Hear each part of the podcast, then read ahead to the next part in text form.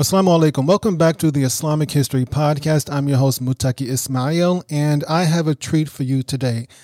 I'm on the phone with Brother Hassam Munir from Yaqeen Institute. Let me just read some of his bio. Hassam Munir calls himself the brofessor of Islamic history because his goal is to bridge the gap between academia and the general public in the field of Islamic history. Born in Pakistan, he has lived in Toronto, Canada for the past 20 years. He completed a BA in History and Communication Studies from York University in 2017 and is now pursuing an MA in Mediterranean and Middle Eastern History from the University of Toronto. Hassam is also Public Relations Manager and a Research Fellow at the Yaqeen Institute of Islamic Research in October 2017, he was recognized by Heritage Toronto as an emerging historian in the city. He has a broad range of experience in the fields of journalism and public history. Brother Hassam, welcome to the Islamic History Podcast. How are you doing today? Assalamu alaikum, uh, Brother Mutaki, and everybody else. I'm doing well, alhamdulillah, and uh, thank you so much for having me on. Wa alaikum assalam. I am so happy to have you, and I really want to talk with you about Islamic history in general. We're going to probably cover a lot of topics, and we probably won't have enough time to cover everything I want to talk about. First thing, though, what is that term, brofessor of Islamic history? Where did that come from? Uh, it's actually coined by one of my friends. He was um, trying to describe me and saying, "Well, you are not pursuing your PhD yet you're not, um, you know, a full professor yet, or even on your way to being a professor, but you do like to educate, um, and you like to educate in a way that's very accessible for the general public, even people who aren't you know, necessarily or particularly specialists in the field of history. So, um, if you put those two things kind of together, um, he said, you know, why don't we call you a brofessor, like somebody okay. who's just a brother in the community, but maybe, um, you know, at a slightly more advanced stage in his education in the field of history, um, in the field of Islamic history. So let's call you the brofessor of Islamic history. All right, makes sense. What made you?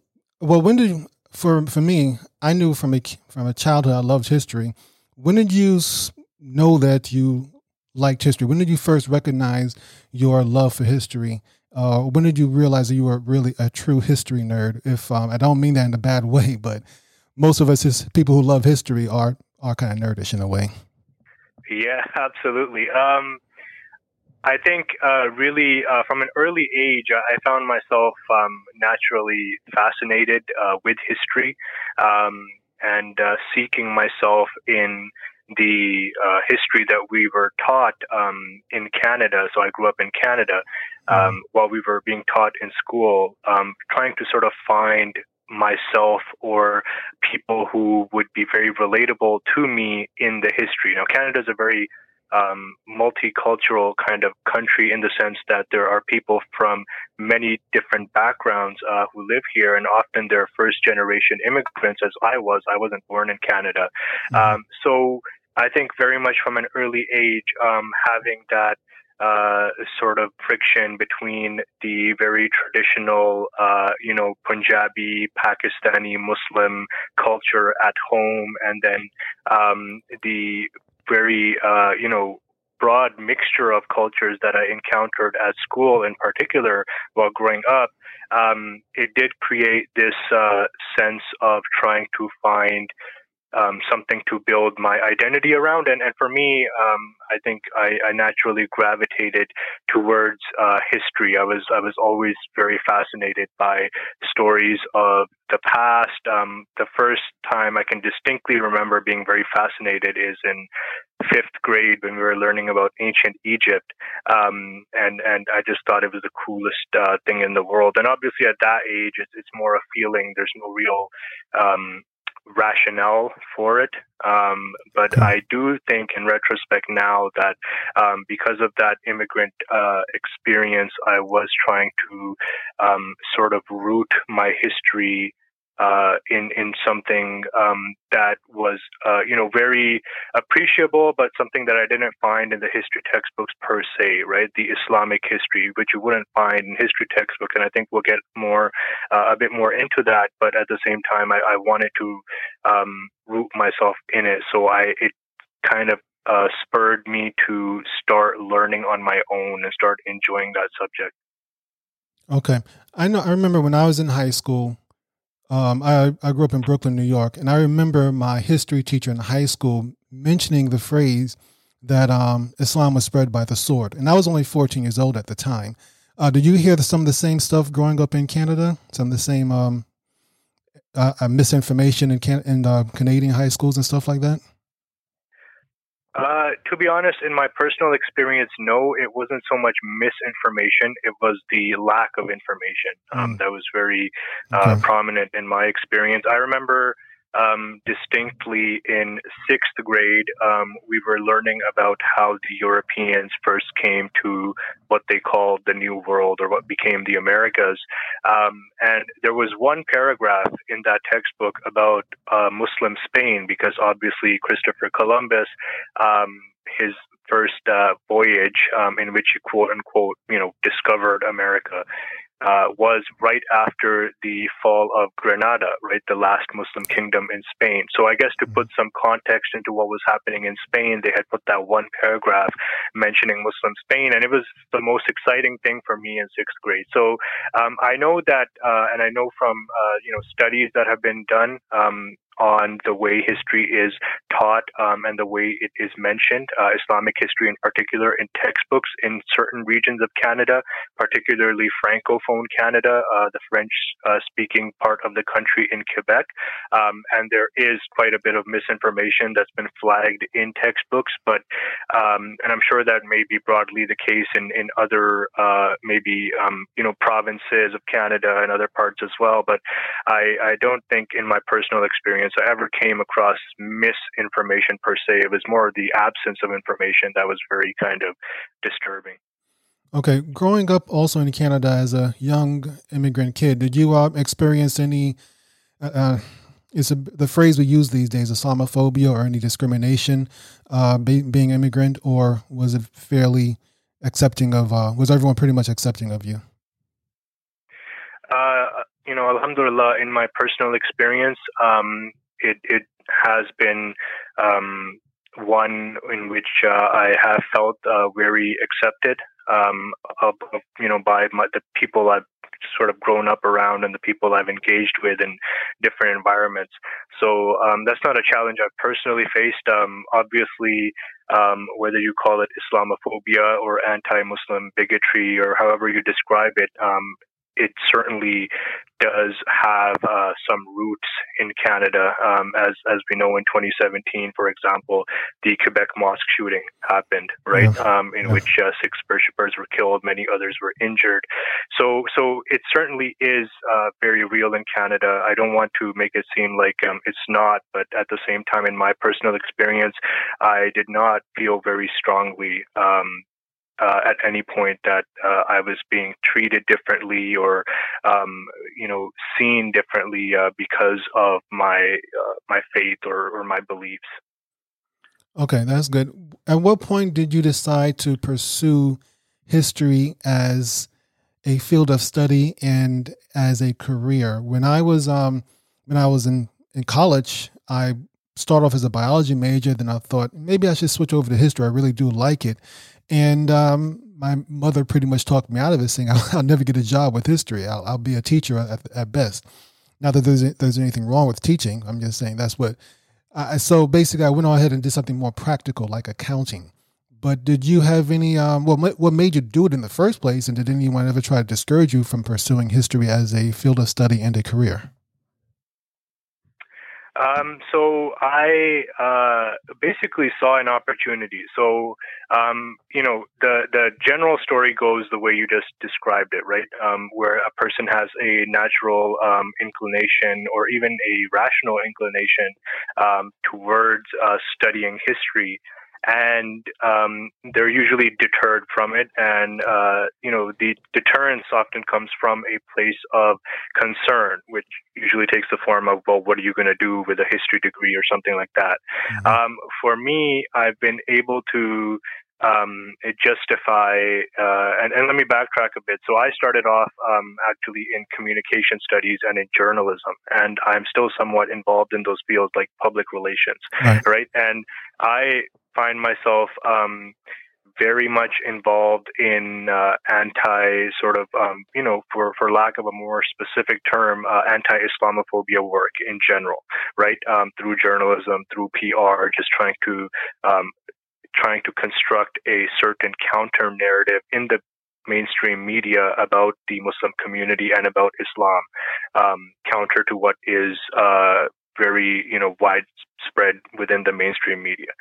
Um, so I started off uh, there, and uh, for history, uh, for me as well, was um, kind of you know playing around um, with the question of what am I'm actually going to do if I pursue this as a subject of study, and um, what uh, you know really uh, drove me, I guess, uh, is first of all, I kept it going on the side out of personal interest. So even while I was really focused on the journalism aspect of my career, I was still, um, you know, running my iHistory blog about Islamic history, just blogging about topics that I found very interesting um, or I found very relevant to um, the Muslim community. Um, and also, I kept studying history. So any elective courses I could take in university, I would try to take a history course. Um, um, and especially something like South Asian history or Middle Eastern history or Islamic history, something like that. Um, and then ultimately, um, it dawned upon me that there is an opportunity, um, and it's something that uh, will have to, you know, I will have to expand upon. Um, and it's an opportunity that, to a certain extent, I would have to create for myself. But it's not that there isn't an opportunity. And what that opportunity is, is that we have this wealth of knowledge that is produced about Islamic history in academia, right? But academia oftentimes um, can uh, and, and oftentimes does um, become a sort of ivory tower where it's just scholars speaking to other scholars um, or to their students, right? Or just to a very small segment of society, whereas I want this knowledge uh, to be available, to be accessible to the general public, right? And that is sort of how I justified for myself and how I continue to justify to my my parents and to my family and mm-hmm. um, to anyone else really about you know why am I going now um, into the field of history more deeply because I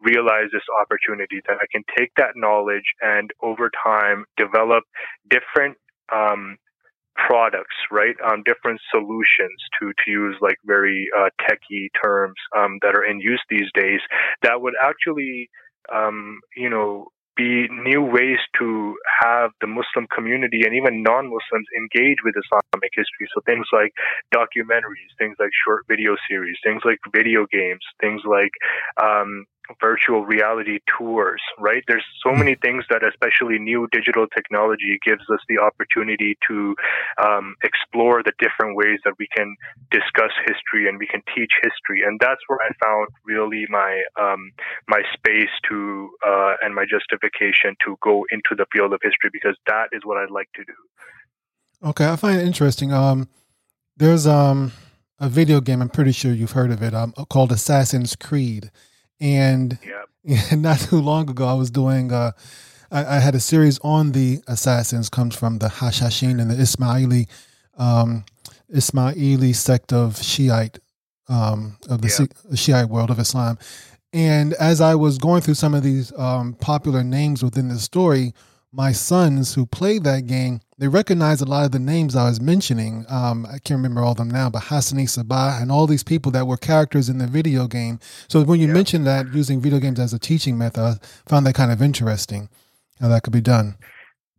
Yeah, I mean, uh, uh, you know, to be fair, um, it is not a very sharply defined idea in my mind at the moment, like exactly how this is going to come about. But um, I think the most important thing is to uh, work towards that to try to refine the idea, to try to refine a program to actually make this kind of um, multimedia accessibility uh, for knowledge of Islamic history to make that happen. But um, uh, I, I, see uh, the benefit, and uh, to some extent, I see the necessity because um, the more I think about it um, and the more I observe what's going on in the world, traditional forms of knowledge exchange are being uh, challenged in many ways. So I think it's going to become even more important in the near future um, to have these. Uh, new um, and technologically uh, enabled kind of ways to learn history. Okay, that sounds good. So now, speaking of multimedia, um, Yaqeen Institute. When did you join Yaqeen Institute, and maybe you want to elaborate or tell us about your role with Yaqeen Institute, um, what the what Yaqeen Institute is. I've heard of it before, and I I kind of I'll, I'll, be honest. I kind of think of it as a as a Muslim think tank. That's what it kind of th- seems like when I as I get into as I read um, the articles. And you do have some hefty articles in there. yeah, some of the articles you have in there are are really for people who really want to dig down and read because they are very um very scholarly, very academic, and and uh, very deep. And so uh, I appreciate. I was reading one. Um, I was reading one called how Islam was spread. I believe you wrote that one. is a very good one. But if you can just tell us some of your history of, um, with Yaqeen Institute and how Yaqeen and what Yaqeen Institute is all about. Sure. So, Yaqeen Institute for Islamic Research, as the name suggests, is a research institute, or um, how you termed it, a think tank. I think um, that the terms are interchangeable, more or less. Um, in a nutshell, Yaqeen um, what it does it is brings together scholars and academics from diverse backgrounds and uh, has them develop research papers which guide uh, the reader and it's assumed the non-specialist reader right? The readers are people um, in the muslim community who are non-specialists in these fields. Um, and these papers are meant to guide those readers through complex or controversial topics from an islamic perspective. Um, these research papers are then sort of made accessible for the public in the form of a variety of media products such as infographics, animations, uh, lectures, curriculum materials, discussion guides, etc. Right. So I joined Yaqeen in uh, early 2018, at the beginning of 2018, as a research fellow. Um, and until recently, I was uh, only a research fellow, and now I have also um, taken on the role of uh, a public relations um, manager at Yaqeen Institute. Um, and so, to give you a sense of the entire process, actually, with respect to the article you mentioned, how Islam was spread, because Alhamdulillah, I wrote that article, right? And um, I, uh, I can give you sort of, uh, I think it's a good case study as well for how the entire process works um, and sure. how. Uh, you know, uh, what sort of um, a Yaqeen's uh, whole uh, idea is. So, I've authored two research papers for Yaqeen Institute so far, and I've co-authored one. Um, the first two were about dismantling this very popular narrative that historically Islam was spread by the sword. And as you mentioned, that's something that um, you were even told in high school, right? Um, and it, it's a very popular uh, kind of idea that is sort of spread around. And when people say Islam was quote unquote spread by the sword, um, it can imply a number of things, but forced conversions uh, are one example, etc. Now, of course, there may have been certain instances when uh, this did occur, when Islam was forcibly spread, um, right? Uh, or was uh, somebody attempted to forcibly spread Islam mm-hmm. through coercion, uh, through brute force, um, and and things of that nature. Um, but the narrative and the slogan is a gross overgeneralization, right? It's misleading. It's constantly brought up by so many Islamophobes. Um, right. And you are talking about a world historical process, a transformative process um, that has been going on for 1400 years in virtual, you know, really every region of the globe. Um, and when you sort of try to sum that up and try to push this idea. Like you're trying to sum up the entire history of Islam, the entire history of the spread of this, uh, you know, this belief system and this way of life in four words, spread by the sword. It's just very intellectually dishonest. Um, so I tried to um, write two detailed papers, and Alhamdulillah, I believe they came out quite well um, to sort of break down that narrative, just to um, you know, the papers weren't meant to be a conclusive rebuttal of every instance um, or example that is brought up of forced conversions or Islam spreading by the sword. What the paper was designed to do was actually um, guide the reader that if you are faced with this accusation in general, here is a way to think through it, right? Um, and and then respond accordingly. Um, or this is uh, some things to think about um, to formulate your response. So um, these papers were reviewed again to give you a sense of the process at Yaqeen Institute. So they were reviewed by um, scholars uh, who are senior to me, who have seniority, um, such as Dr. Samuel Ross, uh, who recently received his PhD in religious studies from Yale University. Um, the papers were then turned after being published, um, and they were turned by some very talented and creative people at Yaqeen into an infographic, an animated video. Um, the infographic was translated into Mandarin. Um, one of the articles was uh, fully translated into Arabic. So the point is, a lot of effort has been put um, into putting together an Islamic and academic response uh, into the public sphere um, to challenge that false narrative that Islam was spread by the sword. So this, uh, in a sense, is um, what Yaqeen Institute is all about. And I would encourage people to visit the website, yaqeeninstitute.org, and sort of just go through it, look at the articles, and I'm sure they will find something that's very interesting, uh, very eye opening, very thought provoking. Okay, so let's dig into that idea about Islam being spread by the sword. Now, I've um, I don't want to mention this comedian's name because he he is an Islamophobe, but he has a very popular show on HBO. I'll leave it at that. I remember a um, he was once talking about Islam, and he he mentioned the fact that many of us know, and some of us Muslims, as at least we sometimes say with pride, how Islam had spread over most of the Middle East within hundred years of the Prophet Sallallahu death. So he used that uh, fact that many of us are often proud of. He used it as a way to, um, you know, lambast or bash Islam. So, how do we? What is your response to that statement where someone may turn that idea against us, where they will say, "Yeah, you know, Islam didn't spread and it didn't cover you know a third of the world or a quarter of the world because they're handing out lamp uh, uh, pamphlets and leaflets and stuff and they were you know converting through debate it was spread by it was spread through violence how would you counter that statement uh, with that you know the fact is that islam did spread very fast within 100 years of the prophet's death how would you um, counter that argument well, I think it's it's all about the nuances, right? Because again, how much history we are talking about here. I mean, even um, uh, one way I like to think about it is that even the life of one person, if you think about, um, uh, you know, if you ask somebody who has uh, converted to Islam, for example, um, you will often find that they have a very complex story, right? It, it, there's many twists and turns. It was, it wasn't just a straightforward, like a click in your mind, and now suddenly you're a Muslim kind of thing. Um, and now we are talking about um, historically many different societies, right? Many different time periods, many different cultural exchanges, many different situations, um, and countless sort of people involved.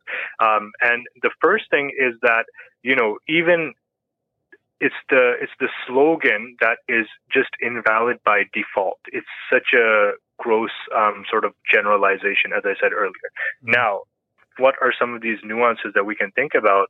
Um, I think one of the first ones is, for example, that um, we often find these these maps, right, about Islam suddenly uh, emerging um, in sort of the you know the 620s, um, during the lifetime of the Prophet sallallahu alaihi wasallam in this small city state of Medina, and then it just um, especially when it's like a, a, moving timeline of how empires sort of expanded yeah. and collapsed through time, then you just see it spread. Like suddenly it's just everywhere, right?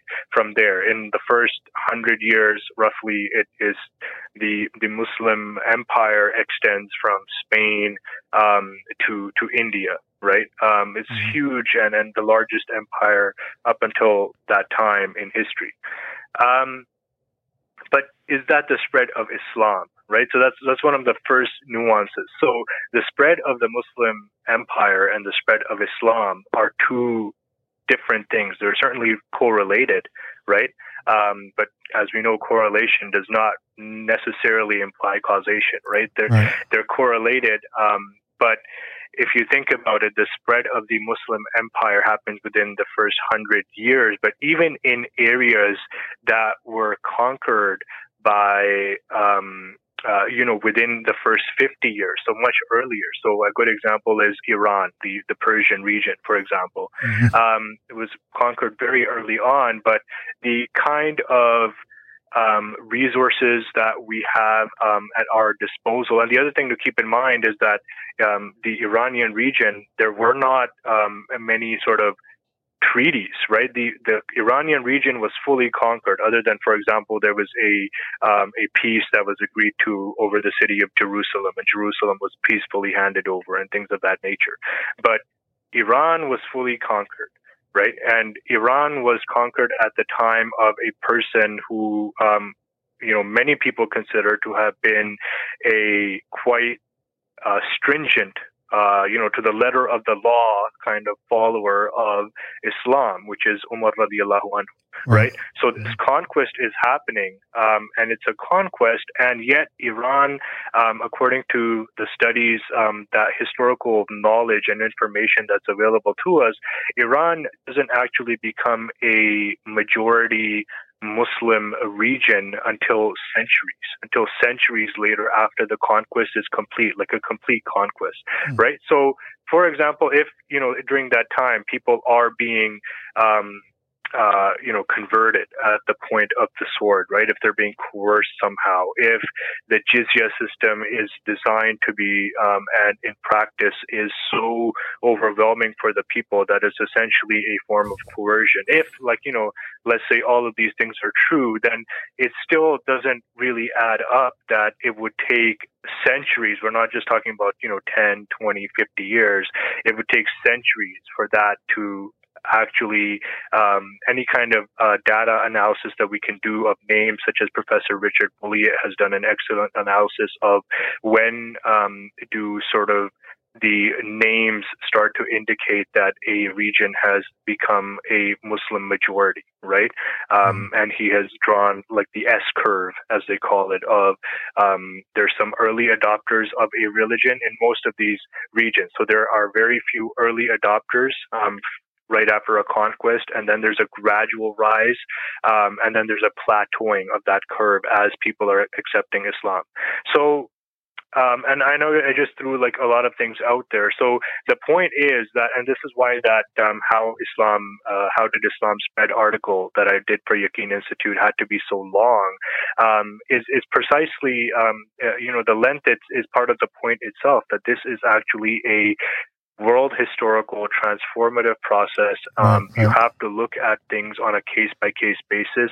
There certainly have been uh, cases of um, forced conversion in Islamic history, um, and you know Muslims have a responsibility to not just deny those and don't try to make excuses for those or justify those um, somehow, but rather to really admit the fact. I mean, we can explain, we can explain the context, we can try to understand, um, but we should never be trying to uh, defend when there was forced conversion because forced conversion is actually um, clearly, uh, you know, um, prohibited in the Quran very clearly, right? right?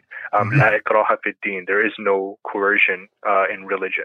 So um, I think it, it, that is like you know a comedian can get up, and that's part of um, the uh, that's part of the problem of the narrative that a comedian can get up and say that and, and make a joke out of it, or an Islamophobe can just make a tweet out of it and you know drop it and go.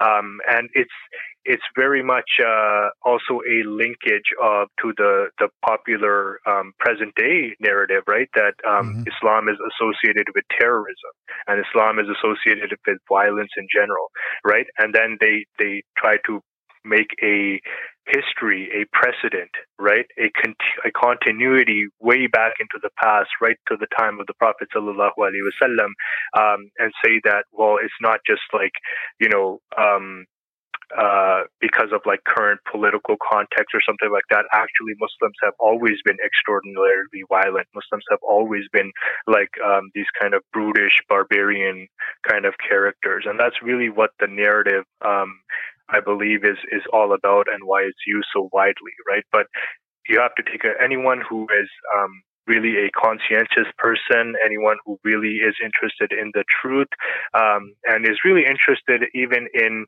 um, uh, you know, uh, addressing historical injustices. If people were um, forced to convert to Islam at some point, and, and people were, there certainly are cases.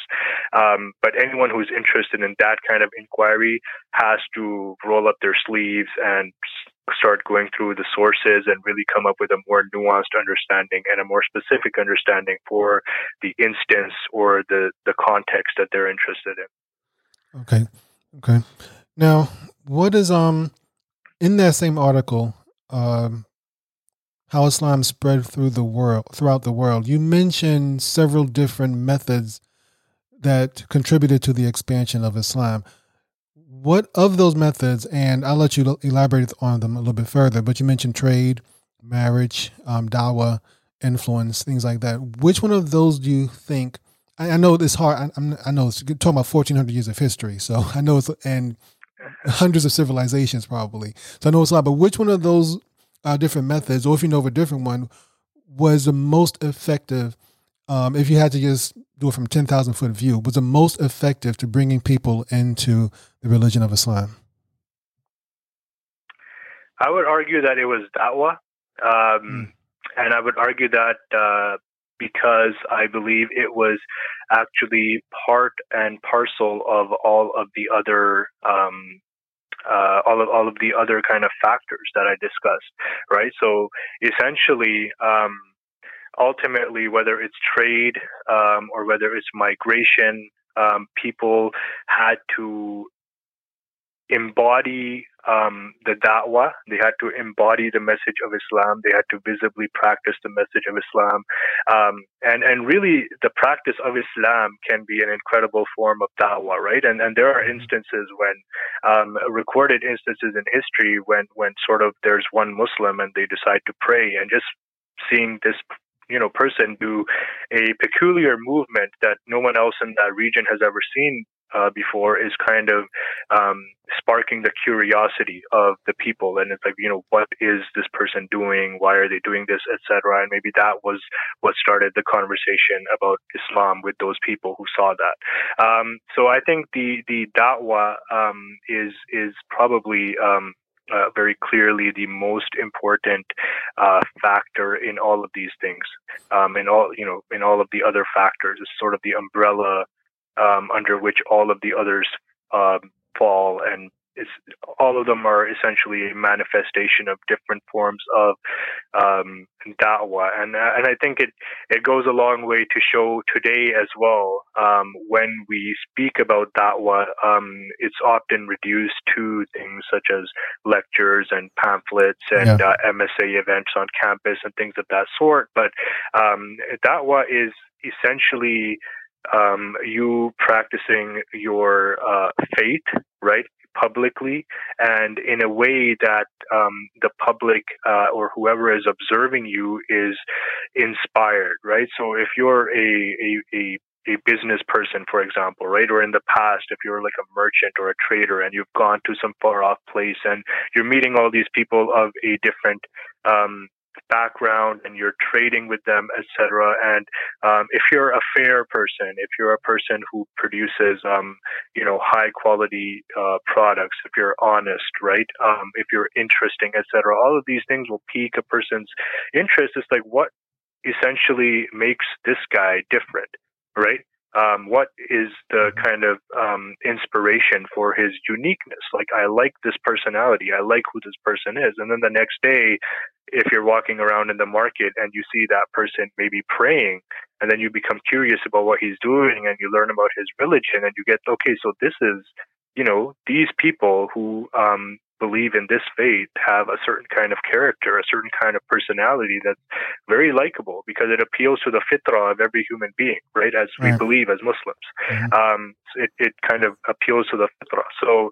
Um, I think uh, it, it, it very much speaks to so part of the the underlying message that I wanted to convey um, through this piece was that we have to really diversify um, and think more broadly um, about how we conceptualize da'wah, right? And we shouldn't limit our da'wah to certain kind of activities, but our our day to day everything that the world sees from us, hears from us, um, should be our da'wah, right?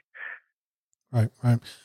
Gotcha on that one. Now, we were speaking about mis- misconceptions earlier. Um, Islam being spread by the sword is one of them.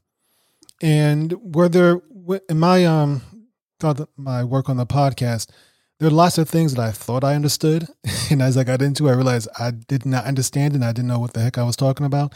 Has have there been any um uh times in your um, studies of Islamic history where you may have thought you knew how something went, or you thought you knew how this event went in Islamic history. Once you really dug in, dug into the history, once you really in, went into it, you realize that Whatever you knew before was completely wrong. Has there been any time when your understanding of a certain event or a certain time period or era in Islamic history was changed by learning more about that period of time? Um, I think you might agree with me on this, but but that's almost the case every time you go deeper into yeah, history, yeah, right? Exactly. Um, it's it's it's it's tough to pick out just one time. There have been, um, but but you know, I can give a few examples of, of cases that were quite um, uh, clear cut, right? It seemed like we, I had understood the narrative very well um, and very uh, holistically. Um, and then I did some more reading about it, or I read a different perspective on it, and I realized that there's actually a lot more to think about here, um, and a lot more to consider. Um, and and I think the story of uh, Salahuddin, for example, right? Okay. Uh, Salahuddin Ayyubi mm-hmm. is uh, the person who restored uh, justice to the Holy Lands, uh, to the city of Jerusalem. Um, I think uh, for so in his case, for example, it, it seems very um, uh, you know from from the from the distance, right? Um, the beauty of looking at something from the distance is, is that you don't see any flaws, right? Um, and right. Uh, when you look at the narrative of Salahuddin, it's like, well, yes, the Crusaders came in and they occupied Jerusalem, and this uh, hero was born and he was raised by scholars. Um, and uh, he was of a Kurdish background, but uh, he had this uh, uh, vision for the ummah that didn't only concern his own, you know, immediate people, but he was very concerned for the interests of the ummah in general.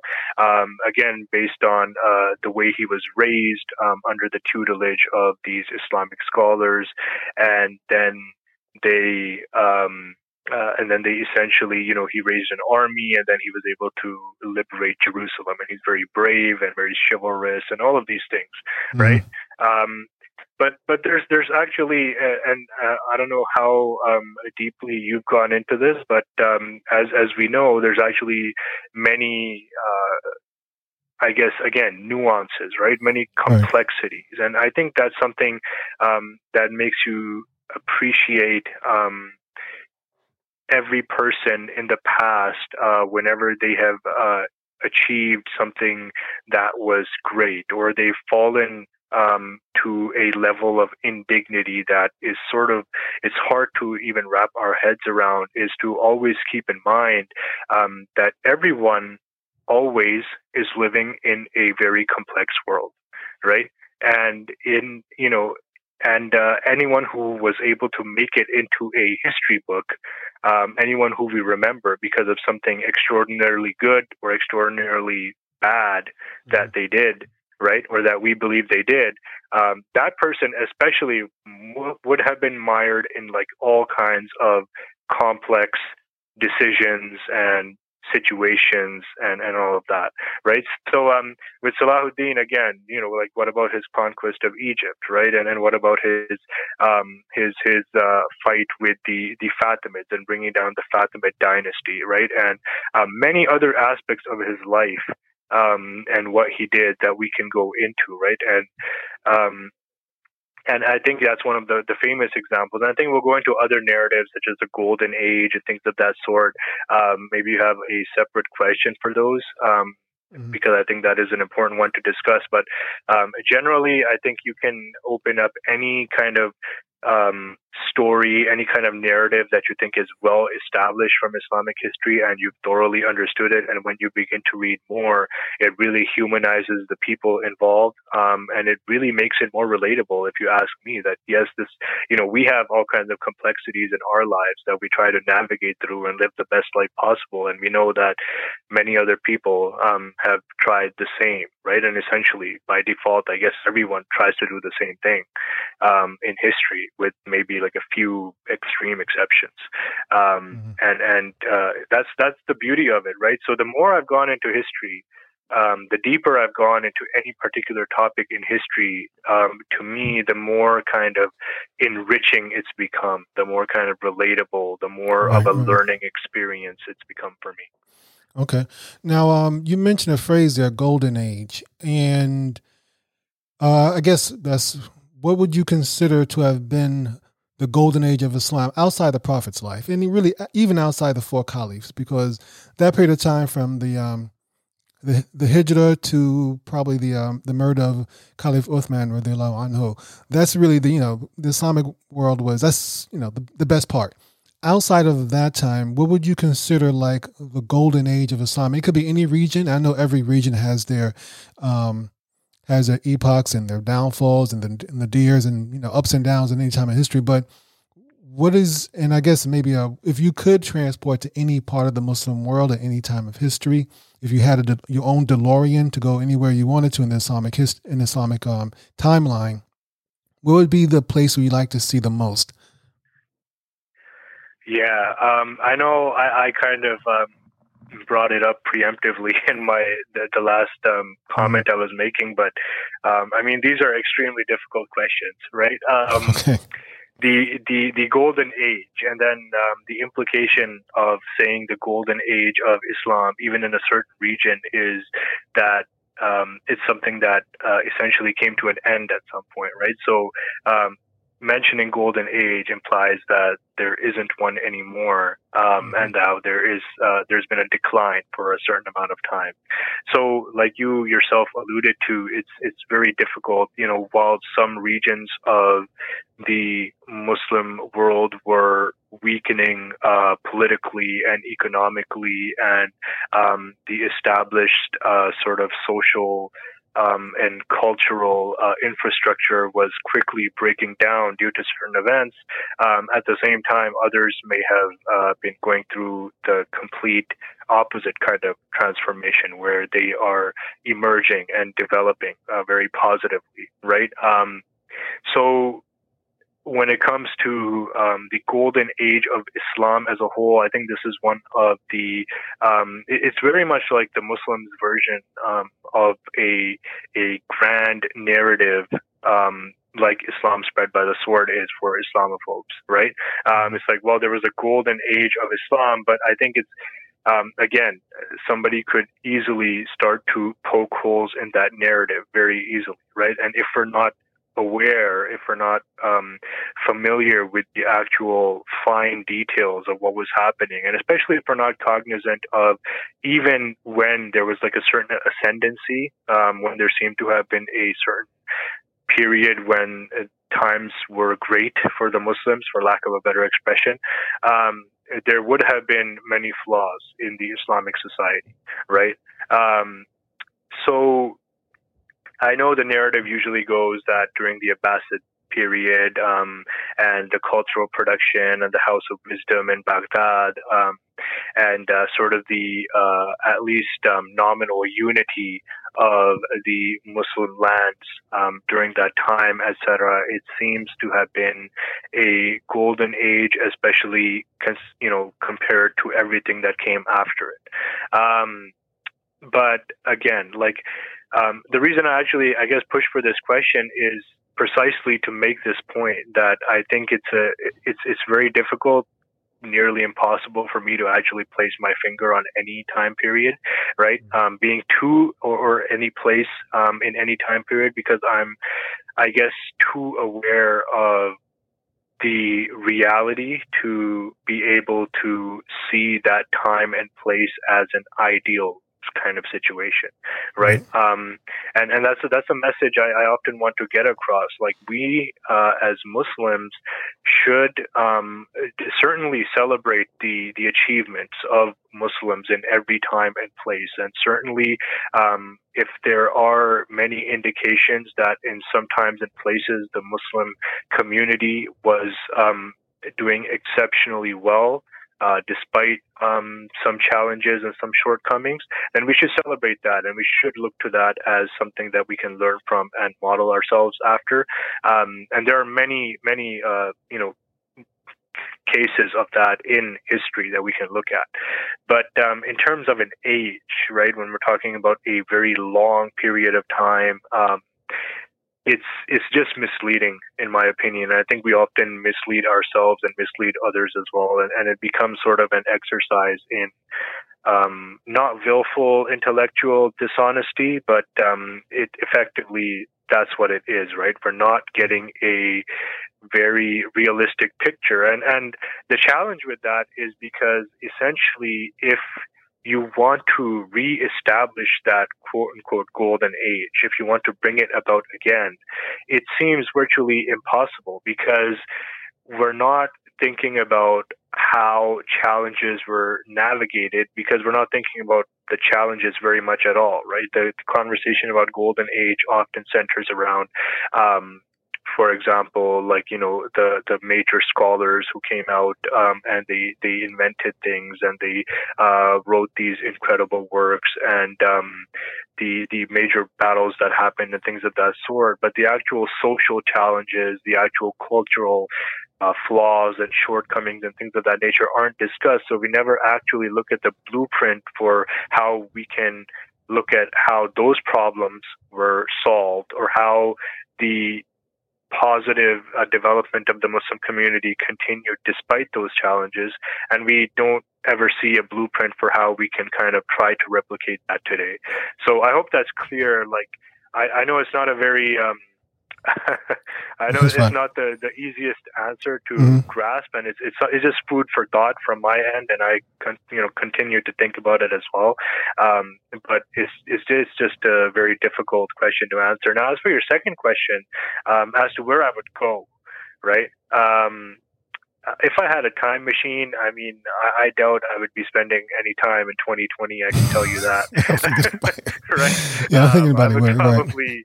Um, you know, and, and especially in those periods of ascendancy when empires are becoming more politically and economically powerful. So the rise of the Ottomans, the rise of the Mughals, mm-hmm. um, the rise of you know various other kingdoms um, that was happening. I would certainly want to see how those developments were happening. So I would like to be those during those periods.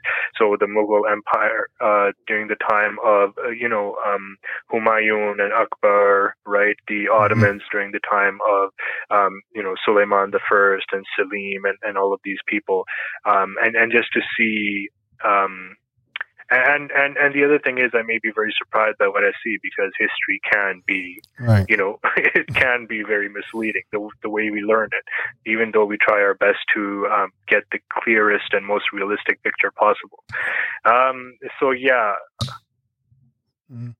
There's um, I got a few more questions, two more questions actually. I mean, I'm, we're kind of running out of time, but one thing that I agree with you that really resonate is um and sometimes we hear this with uh, a lot of our Muslim peers where and maybe this is you know we definitely get this with Salahuddin al Ayyubi but there's a sort of um, fantasy or uh, a, a, deep, in, deeply ingrained romanticize, romanticization of the Islamic past, where it made it seem as if everything was perfect or at least very, very good until this happened, until they went off the Sunnah, or until colonization came, or until something happened and everything just fell apart. And one of the things I tried to get through in the podcast is try to help people understand it wasn't always perfect.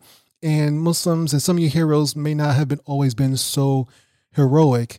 And one of the topics that I think is, and I know this is, we can't really get into too deeply, but I just want to hear your thoughts on it, is the caliphate, um, the khilafat of Islam. And it's not, I'm not talking about whether we need one now, how to reestablish. I'm not talking about that but I sometimes feel as if there is an over romanticization of the title without people really understanding how that role has shifted so much from the time of um, the first one, Abu Bakr, to the last one, the last Ottoman Caliphate. There has been several, and probably hundreds of different caliphs or people, men who have held that title between then, one, between um, those two points of time, in their roles and their history and how much authority they had and you know, all there's so much variation in that.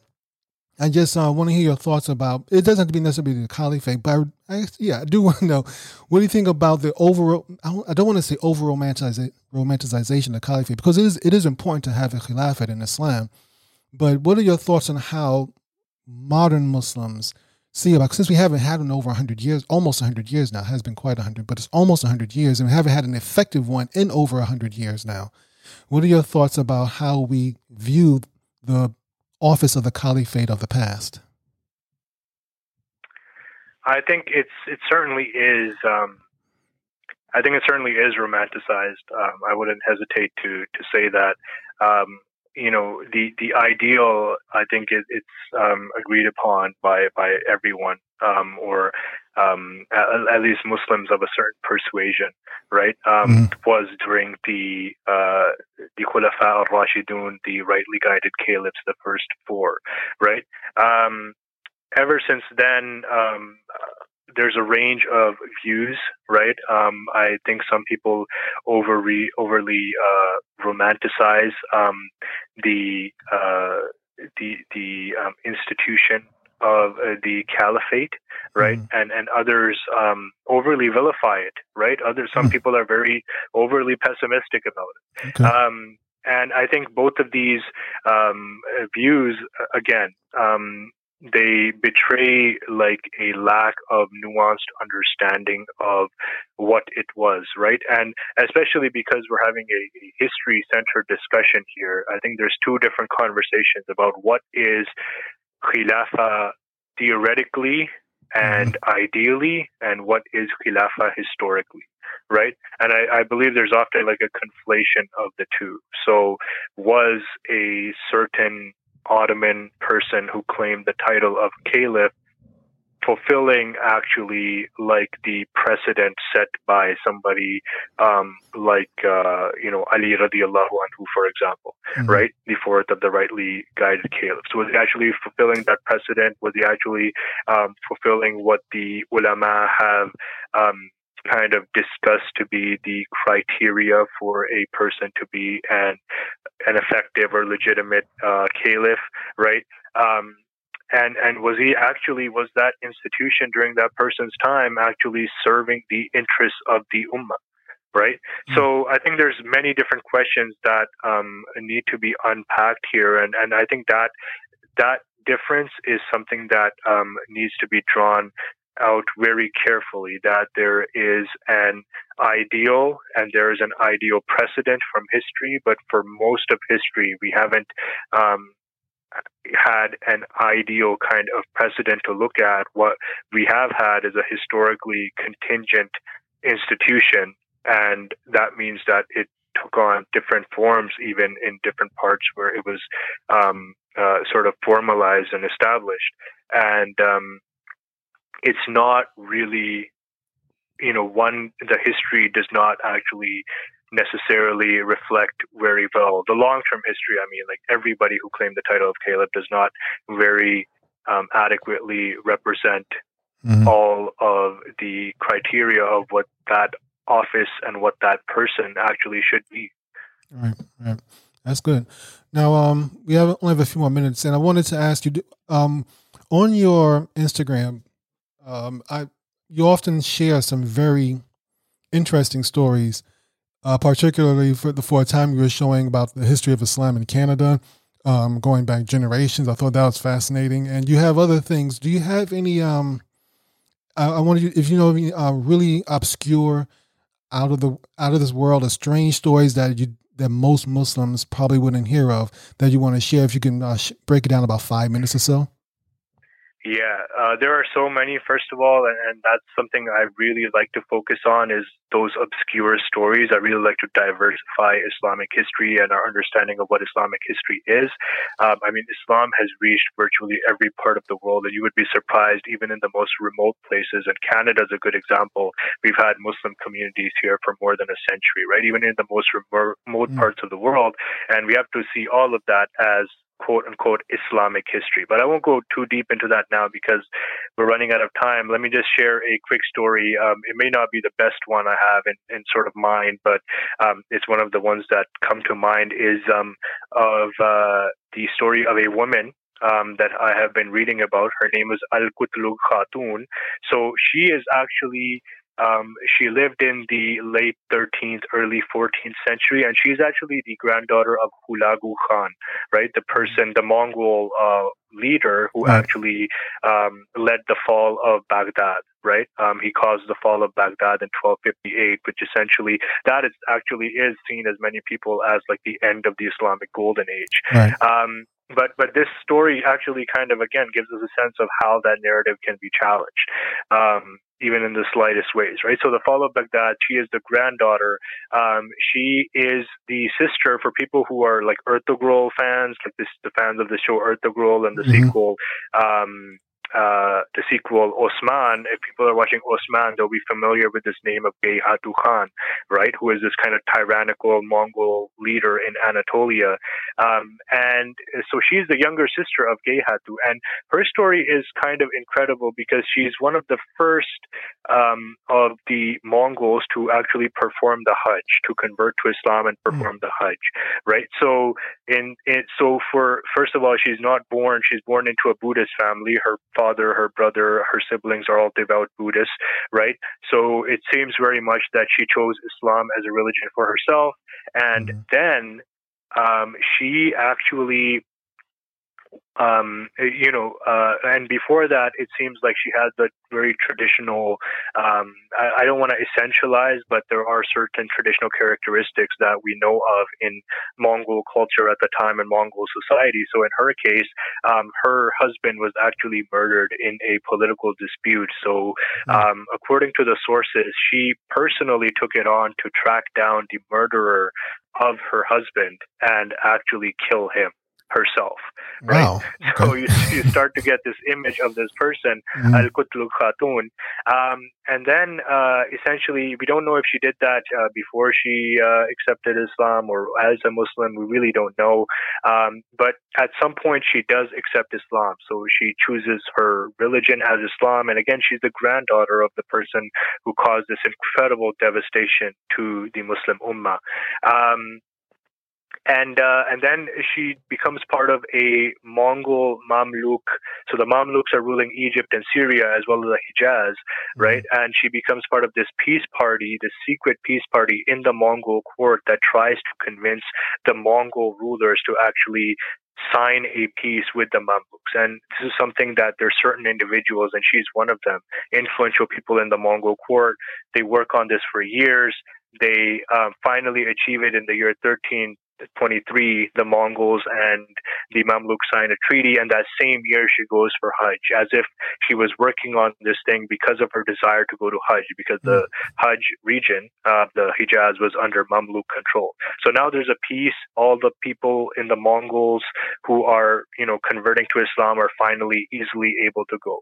So she goes to Damascus, and there is a young student there. His name is Ibn Kasir, right, the famous Mufassir. okay. He's a young student. He sees mm. her. He describes her visit, um, and then she goes down uh, in the caravan. And just the distinct things, right? She's a Mongol woman, so she prefers to ride a horse rather than like a hauda on a camel, right, right. as uh, Mamluk ladies traditionally would. And she actually leads hunts while they're still permitted to hunt, right? She leads a traditional Mongol ring hunt in the desert to feed the caravan.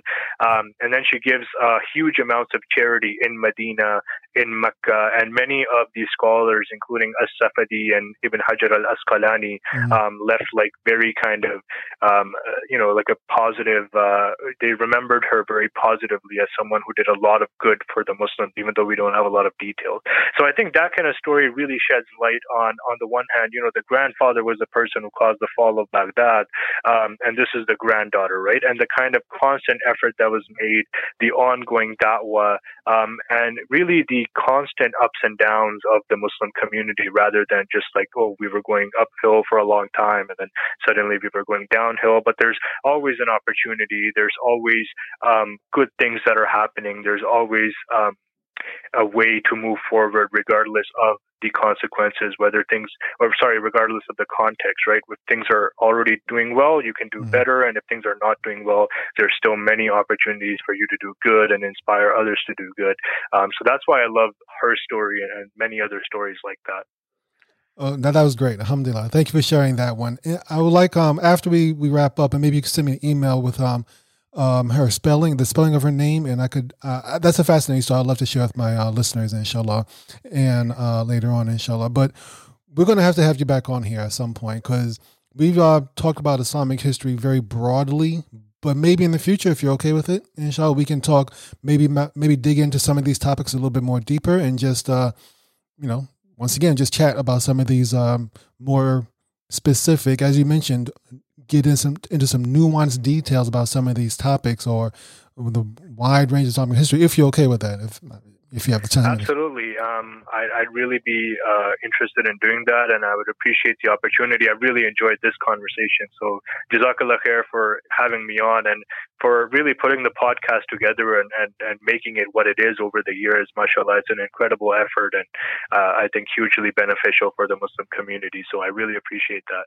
Oh, alhamdulillah. Thank you. I appreciate the uh, appreciate the approval. It's it's um it's the same thing. It's mostly trying to um help defend I won't say defend Muslims, but trying to break down that narrative of Islamic spread by the sword, helping Muslims understand their history better. That's what it's all about. I want to mention your um links before you go. So you have um your personal blog, make sure I have this correct, is um ihistory.co, correct? That's um That's correct, yes. Okay. All right. And that's uh what do you share there? Pretty much your um you write articles about history or whatever's on your mind. What's what mostly goes on over there? Uh no. Uh I mean essentially whatever is on my mind, but um that's usually Islamic history. So both okay. of those are true. okay. Okay. And then your um Yaqeen Institute page um it's a long one, but yaqeeninstitute.org slash author slash Hassam dash Munir. I'll put in the I'll put in a link. It's a long one to read, but I'll put it in on the page once it, once it gets out there if anyone wants to read it. But um, Alhamdulillah, brother Hassam, I, I, thank you very much for coming on today. I know um these are some some uh, broad questions here, but it was some of these things have to has to be discussed. We got to tackle them. So i hoping we can go further in the future, inshallah. Is there any um any any projects you're working on that any, that we can be looking forward to in the future before I let you go? I just want to know if there are any other prog- projects you have that you want to share with um, the Islamic History podcast community. Um, there's many uh, articles mostly um, that I'm working on at the moment, uh, sort of research articles and research papers. I don't want to go into any particular details because I think um, we would certainly yeah, go yeah. over time. But right. Um, if people stay engaged on, on social media and keep an eye on the blog, um, I would really appreciate that. They'll be soon, you know, seeing those sooner, um, hopefully soon. I would say, inshallah.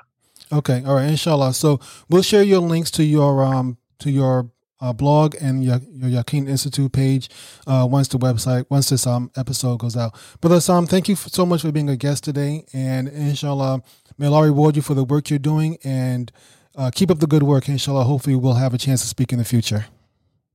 Ameen and inshallah. Thank you so much. And uh, I look forward to it certainly. Okay, alhamdulillah. Assalamu alaikum wa rahmatullahi wa barakatuh. Wa alaikum salam.